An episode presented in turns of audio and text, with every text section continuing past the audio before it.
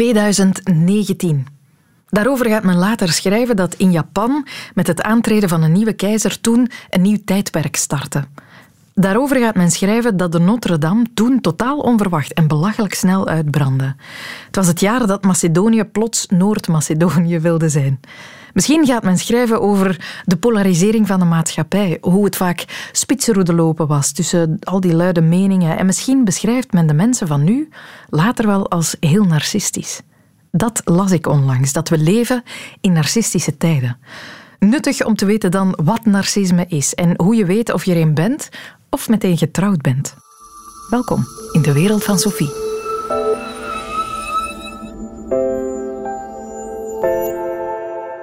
De wereld van Sophie. Dat van die narcistische tijden, dat zijn de woorden van Eddy Brummelman, ontwikkelingspsycholoog aan de Universiteit van Amsterdam. Hij heeft er een boek over geschreven, Bewonder mij, over leven in een narcistische wereld. En hij legde me uit waarom.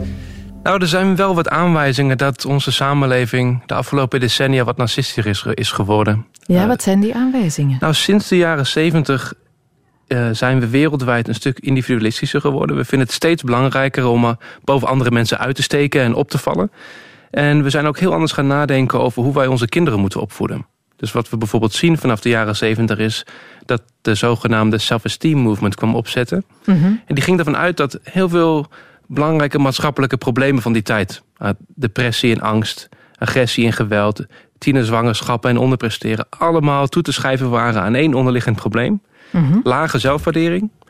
En de oplossing leek heel simpel. Als we nou gewoon de, de zelfwaardering van kinderen van een hele jonge leeftijd opkrikken... door ze op een voetstuk te zetten en ze heel veel complimenten te geven... kunnen we al die problemen voorkomen. Mhm. Maar wat soms sommige onderzoek suggereert is dat die dingen... dat over prijzen en op een voetstuk zetten van kinderen... niet zozeer bijdraagt aan een gezonde zelfwaardering... maar meer aan narcisme. Ah ja, oké. Ehm, en daar is dan een belangrijk verschil tussen... tussen zelfwaardering en narcisme. Ja, absoluut. Er werd heel lang gedacht dat je gewoon een spectrum hebt. Van heel laag naar hele hoge zelfwaardering. En dat narcisten helemaal aan het uiteinde zitten. Ze hebben extreem hoge zelfwaardering. Maar steeds meer onderzoek laat zien dat narcisme en zelfwaardering... eigenlijk twee losstaande onderdelen zijn van onze persoonlijkheid. Hmm. En narcisme is gevaarlijker of negatiever? Als je het hebt over zelfwaardering... dan heb je het over het gevoel dat je jezelf accepteert voor wie je bent als persoon. Je bent mhm. tevreden met jezelf Meestal ben je behoorlijk gelukkig en je hebt een kleinere kans om, om angstig en depressief te worden.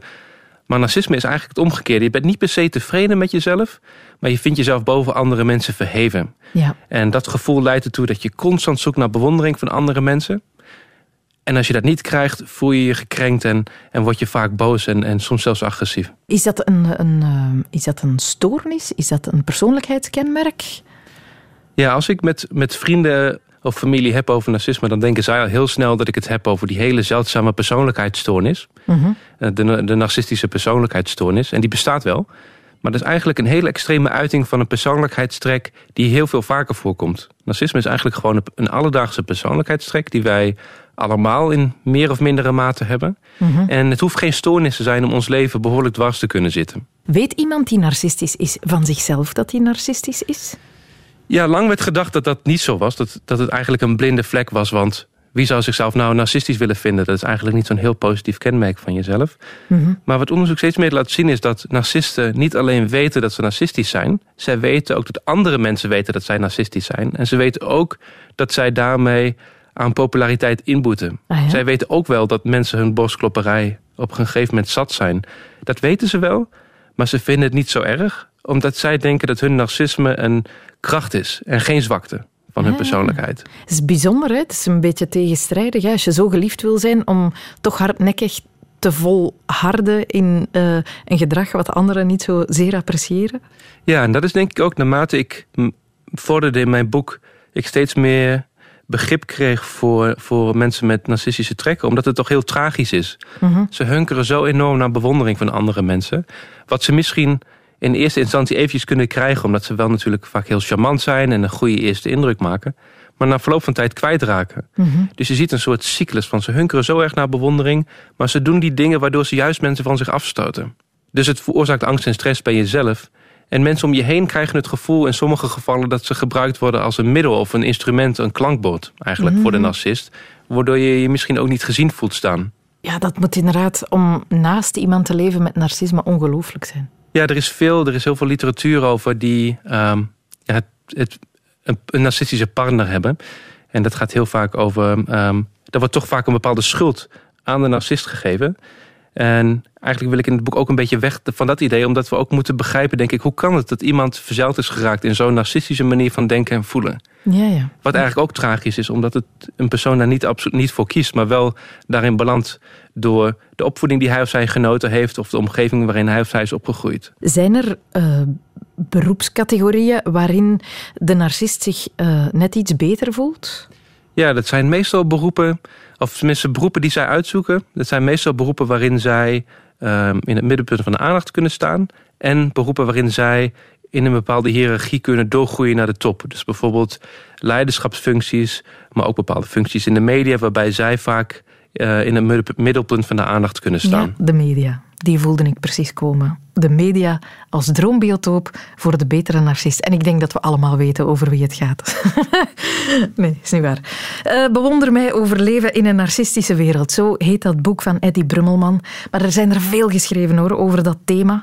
Een spiegel voor narcisten van Martin Appelo, ook een Nederlander toeval, zullen we maar even aannemen. Hij vertelde ooit in een TED-talk van TEDx Groningen over hoe hij tot het besef kwam dat hij zelf een narcist was.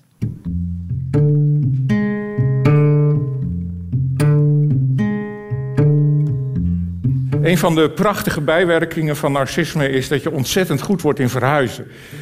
Uh, je hebt namelijk uh, continu nieuwe relaties, omdat je het met niemand volhoudt. En beter nog, anderen houden het ook niet met jou vol. Dus je wordt heel goed in in- en uitpakken. Zelf kwam ik eigenlijk uh, voor het eerst met mijn narcisme in contact toen ik vader werd. Dat is helemaal nog niet zo heel lang geleden, 13, 14 jaar geleden. En toen had ik een relatie met iemand die heel graag kinderen wilde. En ik heb me laten verleiden om daarop in te gaan, letterlijk en figuurlijk. En toen het kind er eenmaal was, toen begon de ellende natuurlijk, want toen moest ik ook oppassen op het kind. Nou, als ik iets in hekel aan had, was ik wel oppassen op zo'n kind. En uh, dan hadden we het zo afgesproken. Ik ging dan op donderdag ging ik vrijnemen en dan ging ik uh, voor de baby zorgen, dacht zij. Maar als zij dan een kwartiertje weg was, dan kwam er een oppas en die uh, ging weg een kwartiertje voordat zij terugkwam. Maar dan moest ik toch een half uur in die hele dag op, op die baby passen. En um, ja, het is moeilijk genoeg. En op een gegeven moment moest, moest ik die luier verschonen. Een verschrikkelijke taak. En, en nou ja, goed, ik ging dat zo goed en zo kwaad als het ging, ging ik dat doen. En toen begon die baby te huilen. En toen werd ik zo boos. Toen dacht ik echt, potverdorie, neem ik voor jou een hele dag vrij elke week. En dan ook nog huilen als ik jouw uh, luier verschoon. Wie denk je wel dat je bent? En die baby begon nog harder te huilen. En uh, voordat ik begon te slaan, realiseerde ik mij ineens... Ja, dit ligt niet aan die baby, dit ligt aan mij. En ik vertel u, dat was de eerste keer in mijn leven, ik was toen 37... het was de eerste keer in mijn leven dat er iets fout ging... waarvan ik dacht, het ligt niet aan de ander.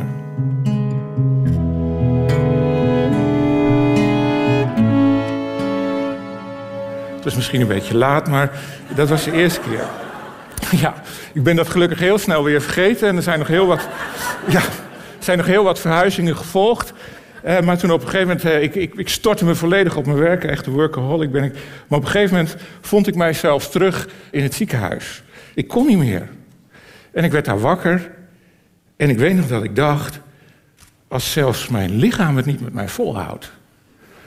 Misschien ligt het dan wel echt aan mij. En toen ben ik, omdat ik toch niks meer kon doen, ben ik gaan nadenken over narcisme. Omdat ik ook regelmatig bij het uitladen van de verhuisauto dat als laatste groet naar mijn hoofd geslingerd kreeg. Vuile narcist. En ik ben opgevoed door mensen die uh, toen ze uit de oorlog kwamen niets meer hadden en eigenlijk geen keuze hadden. Als ze gingen voelen werden ze gek vanwege de herinneringen. Dus ze kozen ervoor om niet te voelen. En dus werd je als kind ook niet gevalideerd. Je werd ook niet serieus genomen. Laat staan onvoorwaardelijk geaccepteerd. En de kern van narcisme is dat je in feite zo teleurgesteld bent in de mensen om je heen dat je besluit om ze niet meer te vertrouwen en alleen nog maar te investeren in jezelf, zodat je weet waar je aan toe bent. Immers, de mensen om je heen, daar weet je niet van waar je aan toe bent. Dus je concentreert je op jezelf. Maar dat heeft tot gevolg dat je de vrije ruimte die er is voor jou en andere mensen, dat je die vult met jezelf. En dat leidt ertoe dat het alleen nog maar over jou gaat. En dit heeft geleid tot een narcistische cirkel. Een instabiele basis waar je bij weg wil, wat je niet wil voelen omdat er een diep wantrouwen is. En wat je narcistisch kunt oplossen door je zo groot op te blazen dat je alleen nog maar met jezelf bent. De omgeving ervaart dat als een gebrek aan wederkerigheid. En wanneer ze daar kritiek op hebben, stoot je ze af. En als je ze hebt afgestoten, ben je weer aan het begin van je eigen cirkel.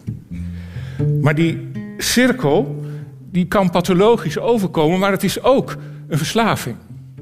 Het is een verslaving omdat het een kokon van veiligheid geeft. Als een soort rode mat op de vloer waar je je hele leven... En het maakt eigenlijk niet uit waar u bent. Daar of daar. Als ik maar in mijn cirkel kan blijven. Het is een veilig, comfortabel gevoel waarin ik alleen maar bezig ben met mezelf.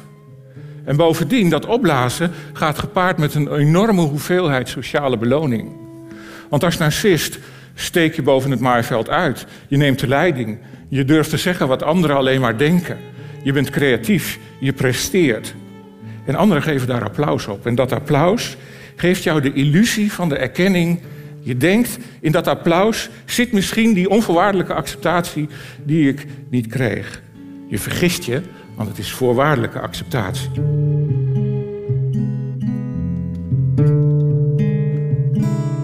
En terwijl ik daar zo lag in dat ziekenhuis, realiseerde ik mij dat als zelfs mijn lichaam het niet met mij volhoudt en ik wil toch blijven leven, dan zal ik eruit moeten stappen. Ik realiseerde mij ook dat als ik door zou gaan, dat dit mijn graftekst zou worden. Hij had altijd gelijk, maar niemand om het mee te delen. Sterk verhaal, vind ik dat. Besef dat eens van jezelf, dat je er een bent. Maar ook dat je de mensen om je heen daar zo erg mee belast. Dat bleek ook uit het verhaal van een dame die we leerden kennen via een therapeute. Ze is al lang in behandeling om de kwetsuren die haar relatie met een narcist heeft veroorzaakt te genezen. Ze wilde anoniem blijven, maar ze vond het wel belangrijk om haar verhaal te doen. Om mensen te waarschuwen voor narcisten en om narcisten te waarschuwen voor zichzelf. Babette Mone vertelde haar verhaal na. Je kunt met een narcist samenleven zolang je je onderdanig opstelt. Zolang jij beseft dat jij inferieur bent aan de narcist. Zolang jij er alles aan doet voor de narcist om zich goed te voelen, dan kan het misschien zelfs nog functioneren ook. In het begin, voor mij was dat, ja, dat was voor het leven. Ik was dolgelukkig, ik was verliefd, ja, ik was alles. Maar eigenlijk al heel snel waren er toch een paar dingen waar ik van dacht, dat is raar. Maar ja, gelijk ze zeggen, liefde is blind. En dan zit je nog in de fase dat je nog heel veel kunt incasseren en nog heel veel kunt bedekken met de mantel der liefde. Aanvankelijk was dat ook een heel charmante, charismatische, innemende man. Intelligent ook, een enorme gesprekspartner. Enfin, ja, ik, voor mij was dat iemand waar ik naar opkeek. En zolang dat je in die fase van opkijken naar zit en dat je energie over hebt om in zo'n relatie te steken, dan functioneert dat. Maar al gaandeweg komt je in aanraking met dingen waarvan je denkt, dat is toch eigenlijk niet normaal. Dat gaat dan bijvoorbeeld over onverklaarbare woede-uitbarstingen voor echt, ja, futiliteiten wil ik het niet noemen, maar voor dingen die misgaan. Soms zijn dat heel banale dingen, zoals bijvoorbeeld ja, iets, iets opruimen dat van hem niet weg mocht, bijvoorbeeld. En soms waren dat dingen waar dat je ook wel wat meer zorgen over maakt. Waar dat je van denkt, oké, we zijn een koppel, wij kunnen dat samen, we gaan dat oplossen, we gaan daarover praten samen, maar praten, dat is echt een heel groot probleem. Dat, dat kon niet. Tot in den treuren heb ik hem proberen te vertellen, maar hij gaf altijd aan dat het hem absoluut niet interesseerde wat ik probeerde te zeggen. Je kunt die niet bereiken. Dikwijls verbaal agressief, woorden uitspreken die echt blijven nazinderen, die mij slapeloze nachten hebben bezorgd. Want ja, je ligt te bibberen, te daveren in je bed van de spanning, van de ellende, van de woede ook. Maar dat is gewoon niet bespreekbaar. Ik kreeg ook heel dikwijls het gevoel dat ik gestraft moest worden bijvoorbeeld ons kind had overgegeven in de zetel. Een zetel waar hij enorm graag op zat. En hij zei dan van, jij gaat dat nu opkuisen. En effectief, ik stond daar dan, hè, zonder enige hulp dat uit te wassen, die hoes eraf te trekken, dat te, dat te wassen, te strijken. Dingen waarvan je zegt, allee, waar je niks aan kon doen, omdat het gewoon je schuld niet was. En dat werd dan zodanig gedraaid en gekeerd dat je op den duur met een schuldgevoel ging rondlopen. En als ik nu dat had gedaan of dat had gezegd, dan was dat misschien niet gebeurd, weet Dat zijn zaken dat vreet energie. Dat is ook echt een kenmerk van een relatie hebben met een narcist. Die zuigen u compleet leeg. Dat is geen relatie waar je energie van krijgt. Nee, die kost u ontzettend veel energie.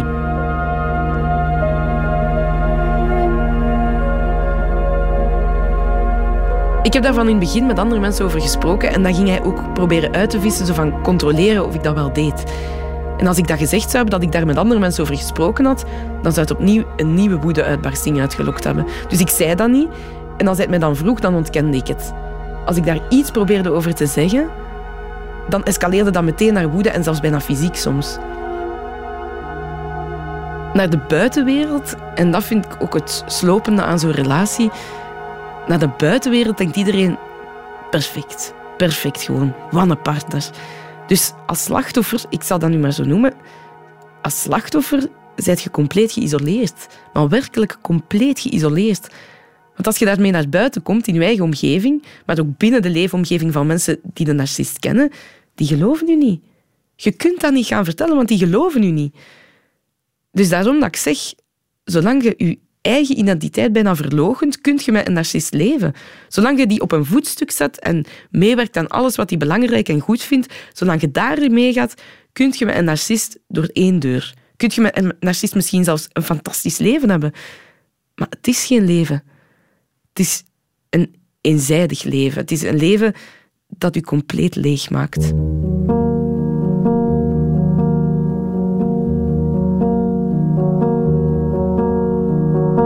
Op een gegeven moment ben ik dan over narcisme beginnen lezen en dan dacht ik, ja, dat is wat zich hier afspeelt. En eens dat ik dat in de gaten had, dat ik met een narcist te maken had, dan heeft dat toch nog een hele tijd geduurd voordat ik de stap heb gezet van kijk, deze relatie, ik moet daarmee stoppen. Ik zocht altijd nog. Het heeft tijd nodig gehad om tot dat besef te komen. Er zijn ook van die momenten dat dat precies een klein beetje rustiger wordt. En dan denk je van, oké, we zijn precies weer goed bezig. Dus je bent altijd nog bezig om te proberen te overleven in die relatie. Dat heeft heel lang geduurd. Heel lang. Maar naarmate dat er meer en meer voorkwam, begon ik te reageren van oké, laten we er dan mee stoppen. Hè. En dan voelt je plotseling zo'n dag en nacht omslag. Gelijk zonneschijnregen, boem, in één keer staat dat om. Komen die op koude voetjes terug. En van, we gaan dat nu toch niet doen, en bla bla bla. En dan voelen ze van, oei oei, die gaat, meer, die gaat hier uit mijn greep verdwijnen. En dat was ook een kenmerk. Als ik begon te lezen over narcisme, het ergste wat hen kan gebeuren, is dat ze hun greep op je verliezen. Ze hebben iemand nodig, ja, ik kan het niet anders zeggen, die ze kunnen misbruiken. Het is gewoon een misbruik van uw hele psyche, van uw hele zijn. Uw hele identiteit wordt gewoon misbruikt. En toen ik dan een besluit genomen had en hem dat ook communiceerde, dat ik eruit zou stappen, heeft dat enorm veel woede teweeggebracht. Hij had ook nooit gedacht dat ik het lef zou hebben om eruit te stappen. En nu ook bij de scheiding wordt duidelijk met wat voor iemand ik te maken had. Die staat boven de wet, hè. die manipuleert als... Hij schuwt het niet om klinkklare leugens te verkondigen. En je kunt je daartegen niet verdedigen. Dat is onmogelijk. Het is onmogelijk om een narcist tot reden te brengen of tot normaal gedrag. Nee, die, die manipuleren alles. Ik zou graag hebben dat het duidelijker wordt wat narcisme precies is. Er wordt makkelijk gesproken over narcisme, maar wordt er werkelijk gesproken over het misbruik dat plaatsvindt binnen die vier muren? Ik denk zelfs dat huisartsen niet echt weten wat er aan de hand is. Dus ja, ik hoop echt dat er meer aandacht komt voor mensen die met zo iemand samenleven en die daar enorm geschonden uitkomen uit zo'n relatie. Ik wil de wereld duidelijk maken dat het iets is wat zeer ver gaat. En dat mensen die daarmee in aanraking komen, dat die in een groot isolement zitten. En dat isolement kan alleen maar doorbroken worden door kennis en inzicht. Zelfs naar advocaten toe. Dat die weten, als die een partner van een narcist bij zich hebben, dat die weten waar die mee te maken krijgen. Ik heb mijn verhaal al dikwijls gedaan hier tussen vier muren, maar daar is niemand mee geholpen. Als ik met mijn verhaal kan bijdragen tot meer inzicht en een beter begrip gewoon voor slachtoffers, zowel als voor narcisten zelf, dat die mensen geholpen kunnen worden, dan heb ik iets bereikt, denk ik.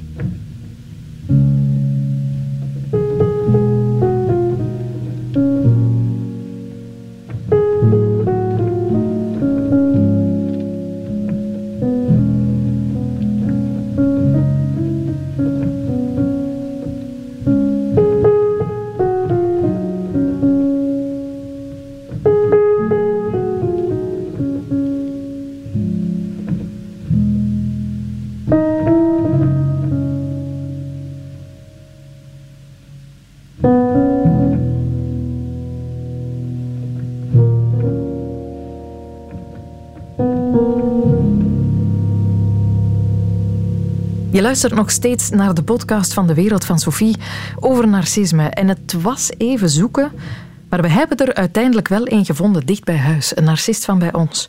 Auteur en performer Vitalski.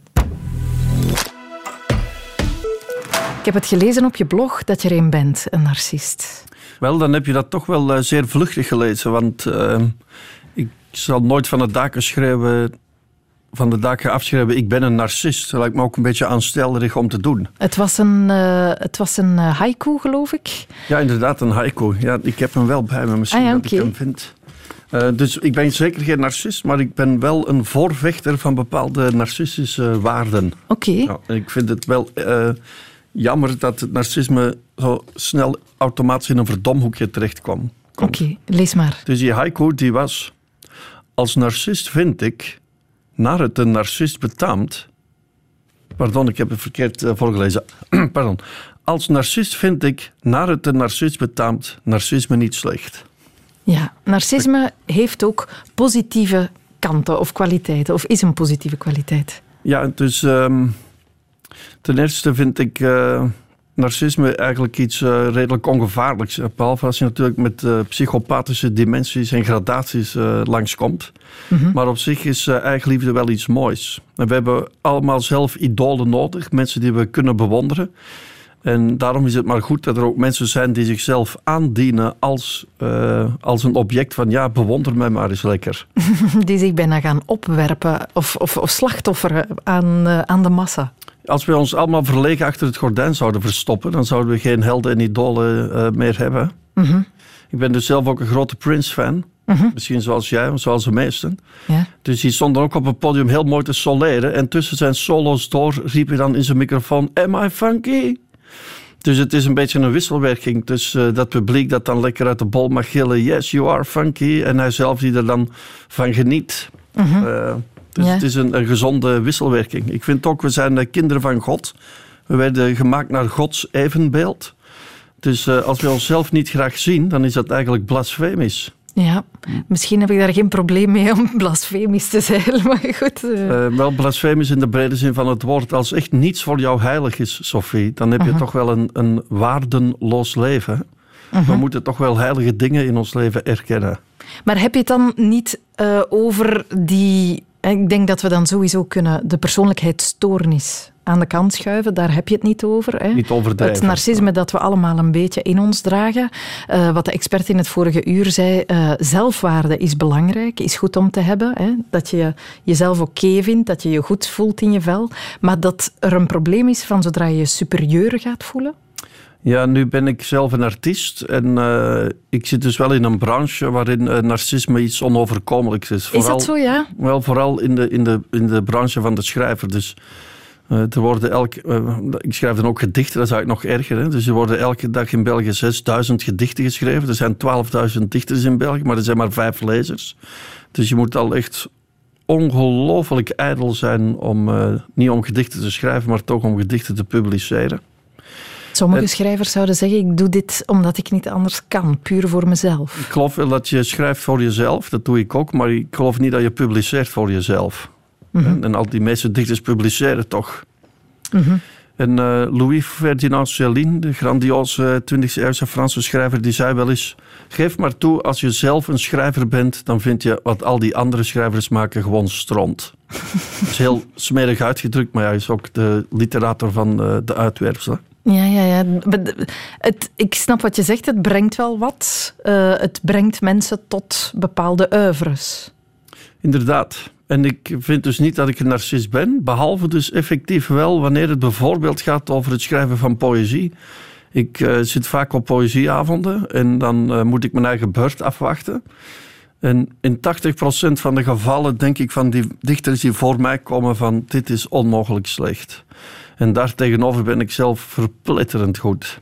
Dus ik ben eigenlijk een bescheiden, altruïstische, empathische mens. Maar op het vlak van uh, sociaal gedrag op poëzieavonden ben ik eigenlijk wel afgrijzelijk narcistisch werkelijk. Heb je het gevoel dat je dat nodig hebt om daar te gaan staan, jijzelf dan? Wel, zoals de narcist betaamt, vind ik niet dat die gedachte komt vanuit een noodzaak. Maar gewoon, uh, voor mij is dat dus echt gewoon een constatatie. Oké. En ook zelfs, en dat is wel grappig om dat hier te vermelden, ben ik ook verliefd op mijn eigen radiostem. Ah ja? Dus ik ben nu eigenlijk jaloers op al die mensen aan de andere kant van de radio die mijn prachtige stem tot zich mogen nemen. Hier spreekt, je kan het nu niet meer ontkennen, hier spreekt een ras-echte narcist. Op, dit, op dat gebied wel, ja. Dus ik schrijf ook al mijn leven lang en sinds 15 jaar dagelijks op het internet naleesbaar een dagboek. Een Dus ik heb ja. mezelf wel effectief eh, verheven tot studieobject. Ik heb ook op mijn veertigste al een eh, autobiografie geschreven van 600 bladzijden. Mhm. Dus dat kan je alleen maar doen als je jezelf erg interessant vindt. Je, je geeft jezelf heel veel liefde, dat hoor ik nu. Eh, heb je die ook nodig van andere mensen? Verlang je complimenten en bewondering van je publiek? Wat ik daarop moet zeggen is het volgende: dat ik als narcist een beetje getemd ben. En dat ik eigenlijk te oud ben om nog een echte, om het, het narcisme nog werkelijk te bedrijven. De narcisme is eigenlijk een bloem, dus laten we zeggen, ik ben een verslenste narcist. Dus toen ik 24 was, was ik een heel erg mooie jongen en had ik dat applaus wel keihard nodig. Maar nu door schade en schande ben ik teruggekropen in mijn hok. en eh, neem ik ook vrede met een bestaan eh, waarin ik minder word bejubeld en beapplaudisseerd. Ja, ja, ja. Het is een klein narcist die gekregen. heeft bijgeleerd dan. Ja, Narcissus was een jonge man en die was verliefd op zichzelf zoals hij was op dat moment. Dus die mythe is veel, in felle mate een mythe die gaat over het zich niet willen neerleggen bij de vergankelijkheid. Dus het is het verwijlen doch, zoals Goethe dat zo mooi uitriep. Dus wat betreft de picture of Dorian Gray ben ik niet Dorian Gray, maar de picture. Ik ben dus wel ouder geworden. Ja, ja, ja. ja, En toen ik 24 was, dan dacht ik, ja, die meid die me nu kan tongzoenen, die heeft wel geluk, want die heeft een mooie jonge knaap in haar armen. Maar En ben je er nu ook. eigenlijk een beetje mee aan het spelen of, of meen je het meen echt? het. En nu vind ik dat ik een oude, doorgezakte man ben en wil ik het geen enkele derde meer aandoen om mij te moeten zoenen. Dus nu gaat de eigenliefde niet zozeer meer over het uiterlijk als wel over het werk dat je doet. Ja, en ook Dingen die je zegt en je radiostem. Ja, en de liefde die, die ik was. eh, De liefde, ik heb ook liefde voor de persoon die ik vroeger was. Dus ik eh, moet alsmaar meer in het verleden wegduiken. En dat is ook narcistisch om te doen. Hè? Zoals Marcel Proust. Die zat de hele dag van s morgens tot s avonds in zijn bed na te denken over vroeger. Een beetje zoals een kat. Dus een kat is ook het meest narcistische zoogdier eh, ter wereld. Zit ook altijd maar in stilte voor zich uit te staren. Volgens de dichter T.S. Eliot is een kat er eh, de hele dag mee bezig na te denken over de vraag hoe heet ik ook alweer. dat is mooi, hè? Ja, maar in het vorige uur kwam ook wel ter sprake dat eh, de narcist een... ehm, ja, dat er een tragiek schuilt in het verhaal van de narcist. Eh, omdat hij natuurlijk constant bewondering wil, die daarvoor de ander ook nodig heeft, die hij tegelijkertijd ook van zich afduwt. Door zich zo arrogant te gedragen, zelfs al is dat dan maar een spel, schildert hij op zijn eigen voorhoofd een schietschijf. En mensen gaan erop knallen. En daardoor raakt dat ego nog feller gekwetst, waardoor hij zich eens te meer zal willen manifesteren in al zijn Lodewijk XIV-achtigheid, waardoor die schietschijf nog groter wordt. Dat is eigenlijk een, een SM-relatie. Ja, dat is het inderdaad. Hè. Je, je ego blaast zo op omdat je de ander wil raken die je tegelijkertijd probeert weg te duwen. Ja. En dat opgeblazen ego, dat ken ik zelf ook wel. Dus eh, in mijn jonge jaren, ik had eigenlijk geen erva- ervaring als eh, podiumkunstenaar. Dus dan heb ik mij eh, vergrepen aan wat men noemt camp. Dat is de kunst van de overdrijving. Ja. Dus ik kan niet zingen en daarom zal ik hier nu toch Frank Sinatra coveren. Dat idee. Ja. Ja, ja, ja. Ehm, maar de tragiek zelf, Ja, die tragiek ervaar ik zelf ook. Ik ben ook een vertrappeld superster. Hè. Zoals, eh, eh, het klinkt allemaal ironisch, dus ik weet eigenlijk Ja? zelf ook niet van meen ik dit. Of, wel, ik meen dit dus eigenlijk wel, wel degelijk. Dus ik ben beroemd geboren, dus Don Vitalski is een speciaal iemand. Eh, dat weet men zelfs bij de bakker. Maar aan de andere kant word ik volstrekt verguisd. Mag ik al blij zijn als ik één keer om de half jaar hier op eh, de wereld van Sophie eh, mag komen vertellen. Dus ik ben een vertrappeld superster. Dus die tragiek van, de van de narcist is me zeker niet vreemd. That's life. That's what all the people say. You're riding high in April, shot down in May. But I know I'm gonna change that tune. When I'm back on top, back on top in June. I said that's life. Een boeiende trip in het universum van Vitalski. Narcist, maar niet echt. Maar toch wel. Een beetje. Veel. Dit was de wereld van Sophie over narcisme. Boekentipje gratis erbij. Als het een thema is dat je aanspreekt, lees zeker ook eens The Picture of Dorian Gray van Oscar Wilde. Literaire klassieker, niet te missen. Wil je meer van ons horen? Abonneer je dan op deze podcast en dan komen ze vanzelf je devices binnengeschoven. Je vindt ons ook elke weekdag tussen 10 en 12 op Radio 1.